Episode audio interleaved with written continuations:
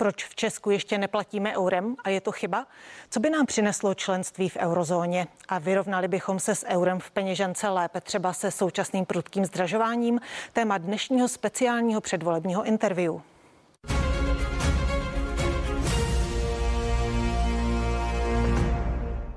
A mými hosty dnes jsou Radek Špicar, viceprezident Svazu průmyslu a dopravy. Dobrý den. Dobrý den. A také Martin Slaný, hlavní ekonom investiční skupiny DRFG. Vítejte. Dobrý den. Pane Špicary, začnu u vás. Euro není velkým předvolebním tématem, není viditelným předvolebním tématem eh, letošní kampaně. Proč? Mělo by to tak být? Já si myslím, že by to tak být mělo, protože je to důležitá věc, eh, která eh, je pro českou ekonomiku neúplně nevýznamná.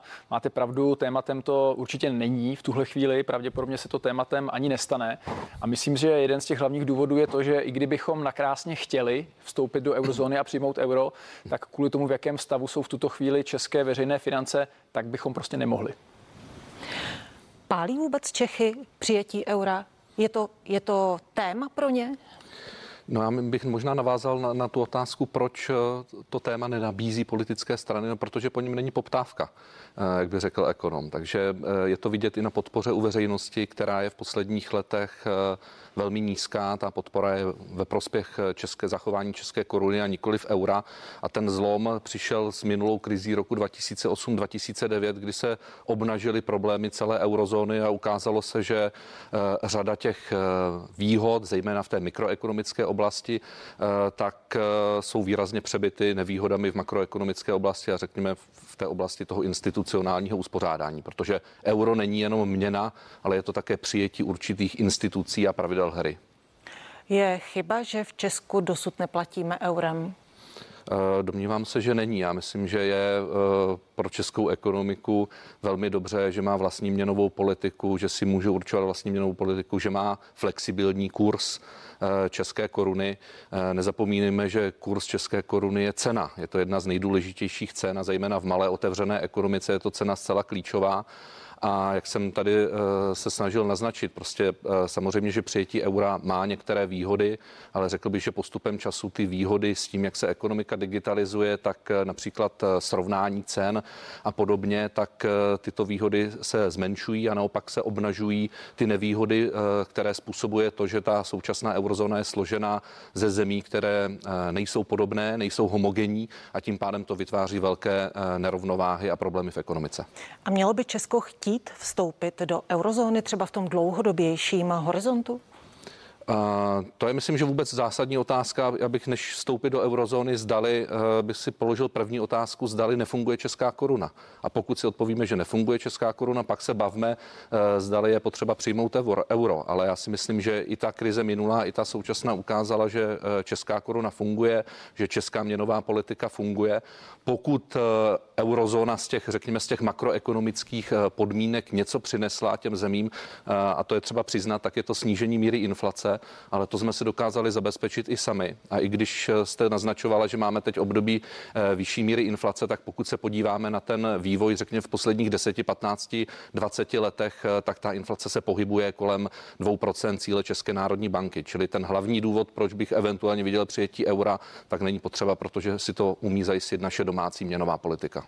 Pane Špicere, do eurozóny vstoupí k 1. lednu 2023 i například Chorvatsko. To, jsou, to je země, která vstupovala do Evropské unie po nás. Neujíždí nám vlak? Já si myslím, že nám vlak eh, zcela jistě ujíždí. Vítám vstup Chorvatska, protože si myslím, že eh, o výhodách eura přesvědčí i mnoho Čechů, eh, kteří tam každoročně jezdí. A chtěl bych říct ještě jednu věc. My máme tu obrovskou výhodu, že ten experiment za nás provedlo Slovensko.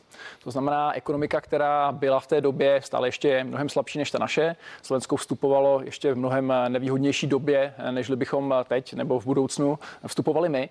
A ta situace je tam paradoxně, co se týká nálad veřejnosti, přesně obráceně obráceně než u nás. Já doplním to, co říkal kolega, ta podpora přijetí eura u nás je opravdu velmi nízká, je to 30% a 70% občanů je proti. A na Slovensku je, jak říkám, to zcela obráceně.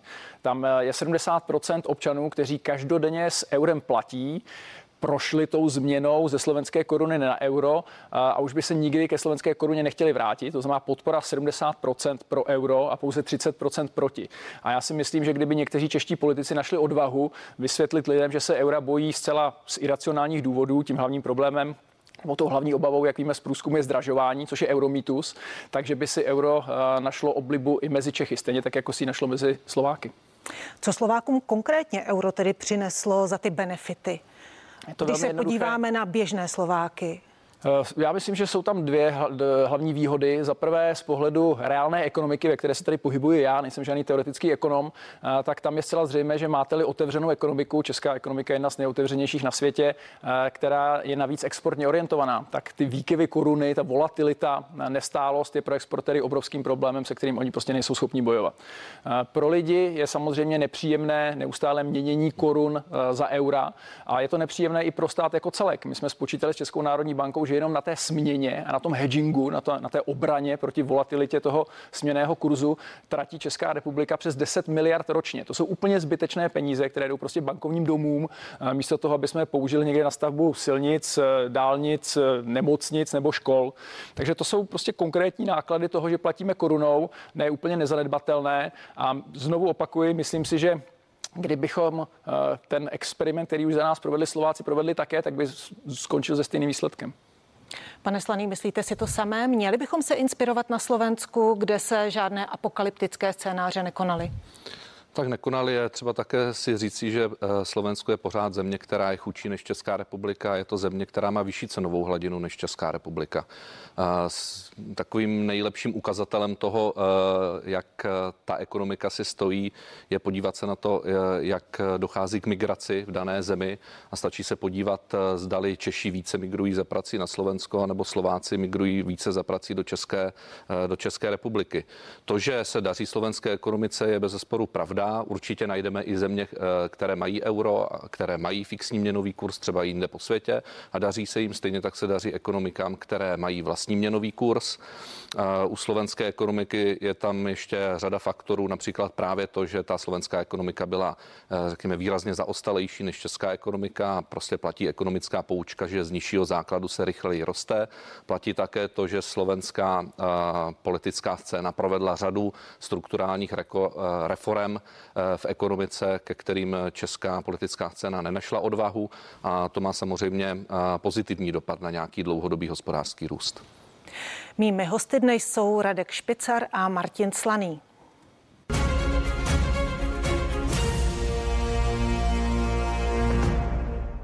Pane Slaný, my už jsme tady uh, mluvili o tom, že 70% Čechů odmítá přijetí eura. Uh, právě i o tom, uh, co pan Špicar označil za euromítus, že se obávají s tím, že přijde euro, uh, bude se zdražovat.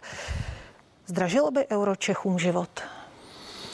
Já nevidím jako tu hlavní nevýhodu eura, že by zdražilo Čechům život. Ale asi je to ta hlavní obava obyvatel České republiky? To asi bez zesporu, bez zesporu ano, ale spíše já vidím právě v té eurozóně podstatně větší náklady a to srovnání těch výnosů nákladů, tak ty, ty náklady vidím podstatně větší, ty, které jsou, řekněme, trochu skryté. Samozřejmě pan kolega tady hovořil o úsporách z zafixování kurzu z toho, že se nemusí exportéři a české firmy, kteří, které vyvážejí, uh, si uh, zajistit proti kurzovému riziku. Uh, na druhé straně neplatí vždy v dlouhém období, že fixní kurz, respektive fixní cena, že je výhrou, protože ta svým způsobem vede k určitému ukolébání a to, že ty podnikatelské subjekty ztratí určitou ostražitost.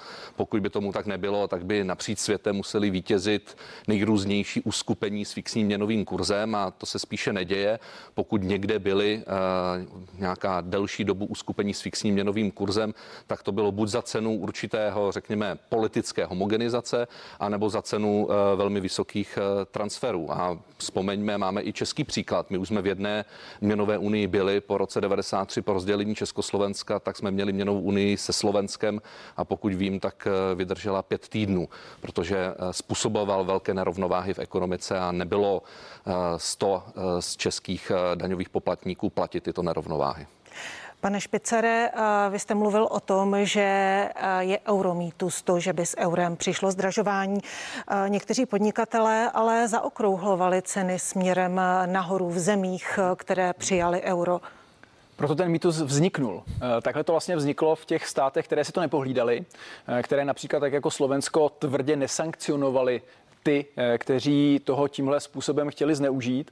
Ale Slovensko je právě skvělým příkladem toho, že když ty sankce existují, když je Eh, vláda vymáhá, tak tomu lze předejít. A já tady musím ocenit, že kolega Slaný sice patří mezi euroskeptiky, ale mezi ty férové euroskeptiky. To znamená, i on přiznává, že zdražení, to znamená ta největší obava Čechů z přijetí eura, je prostě obavou zbytečnou. A ano, pojďme se bavit o jiných věcech. Euro určitě má své výhody a nevýhody, ale z tohohle eh, důvodu se ho nikdo bát nemusí. A to, co bych chtěl ještě říct, je to považuji za hodně důležité, je to, že euro je jenom měna prosím vás, jako nepřeceňujme jeho význam. To znamená, pokud si nějaký eurooptimista myslí, že z nás přijetí eura udělá Německo, nejsilnější, nejkonkurenceschopnější ekonomiku Evropy, tak je naivní a nic takového se nestane. A zároveň, pokud si nějaký euroskeptik myslí, že to z nás udělá Řecko, nedávno ještě bankrotující ekonomiku, tak je naivní a mílí se také. To znamená, je to jenom měna a my říkáme, pojďme ji přijmout, protože ušetříme spoustu peněz na té zbytečné směně, pomůžeme českým exportérům, kteří tuhle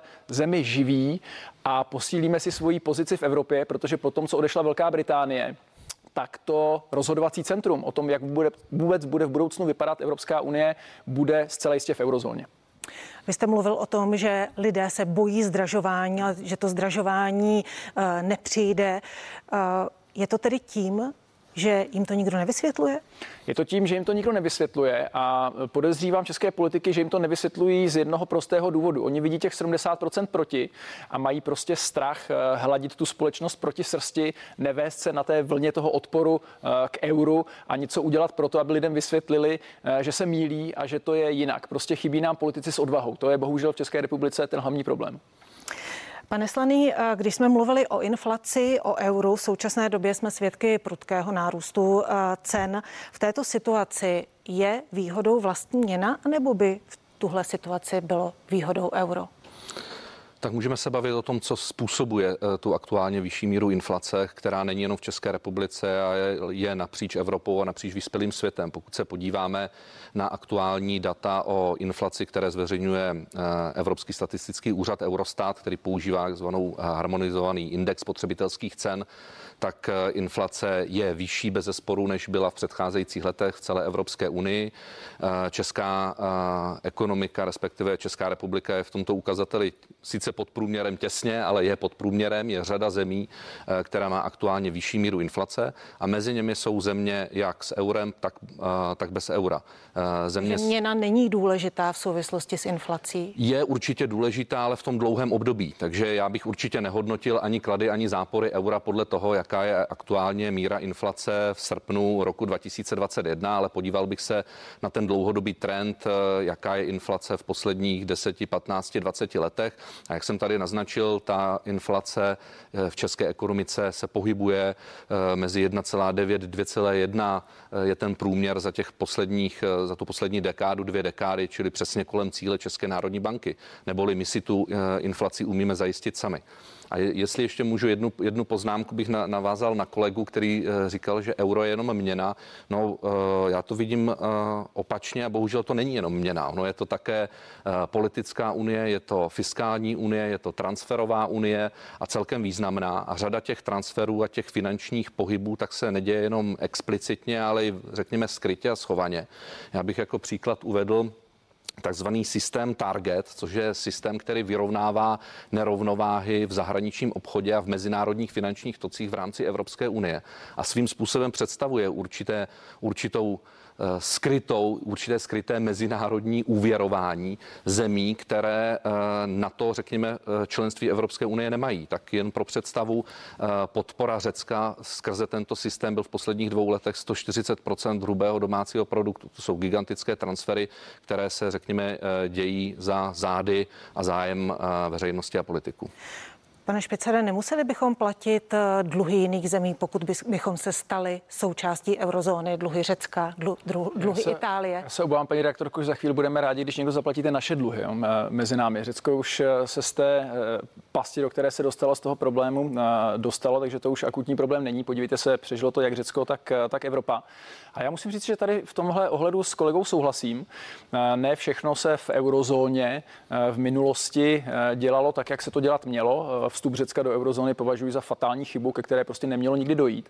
A jeden z důvodů, proč bych rád, aby Česká republika vstoupila do eurozóny, je to, aby přispěla například svoji zkušeností s péčí o veřejné finance, protože ty jsme ještě před pár lety měli skutečně ve vzorném pořádku v porovnání i se státy eurozóny a podpořila ty rozpočtově fiskálně odpovědné země, tak aby eurozóna skutečně fungovala lépe. Já si myslím, že to, že tam nejsme a rozhoduje se svým způsobem o nás bez nás, protože nás samozřejmě euro a kurz eura ovlivňuje, ať, už jsme členem nebo nejsme, je prostě nešťastné a že by bylo lépe být uvnitř a podpořit. Byl by ten náš hlas tak Přesně silný? Tak a pod, já myslím, že určitě ne náš hlas e, samostatně, ale náš hlas v koalici těch fiskálně, rozpočtově uvědomělých států. A tohle je přesně to, co Evropa potřebuje. Prostě lepší e, měnovou politiku, lepší fungování eurozóny. Já jsem přesvědčen o tom, že by k tomu Česká republika mohla přispět. A to, že sami se vylučujeme, je velmi nešťastné. Jak říkají Britové, buď to jste na stole, nebo jste u stolu. Já si myslím, že by bylo lepší být i u stolu, než, než na stole.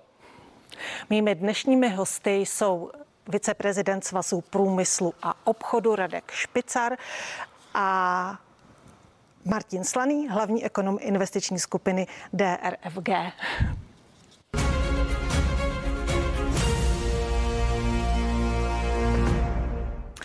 Pane Slaný, nemohlo by se nám opravdu vyplatit být v eurozóně, pokud bychom se opravdu dostali do dluhů, protože v současné době náš státní rozpočet nevypadá příliš růžově a i dluhy narůstají, ačkoliv na tom nejsme zdaleka nejhůře, spíše patříme k těm lepším v Evropské unii. No to je zrovna velké téma právě toho institucionálního uspořádání a toho, že Evropská unie není jenom měna, protože jedna eh, zásadní věc, která při vzniku Evropské měnové unie eurozóny tak eh, byla na stole, bylo to, že vlády a centrální banka nebudou financovat eh, zadlužení jednotlivých členských zemí Evropské unie. A tato mantra skončila s tím, jak přišla krize roku 2008 a 2009. A dochází bohužel k obrovskému přerozdělování a obrovským transferovým pohybům.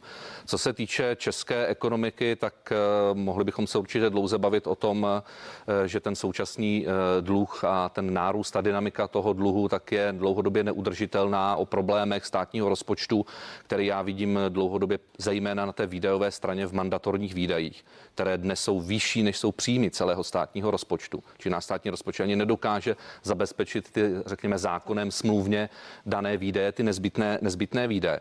Na druhou stranu eh, ta právě ta vlastní měna, vlastní měnová politika a vlastní úrokové sazby, tak jsou jeden z klíčových signálů, který zvedá prst ten ten trh zvedá prst pro tu vládu a říká, pokud velmi najednou rychle rostou uh, úrokové sazby výnosy ze státních dluhopisů, tak vládo pozor, protože trh ti nevěří, že uh, ta strategie, kterou si zvolila, že je, že je správná. A to samozřejmě vytváří určitou bariéru tomu, aby se ty státy zadlužily, neboli ty státy jsou tím trhem potrestány podstatně rychleji než eh, v Evropské měnové, Evropské měnové unii, kde to riziko a ten, řekněme, ta, ta negativa z toho zadlužení, tak jsou roz rozloženy mezi jednotlivé, mezi jednotlivé země a na bedra zemích, eh, kterým se daří fiskálně odpovědně.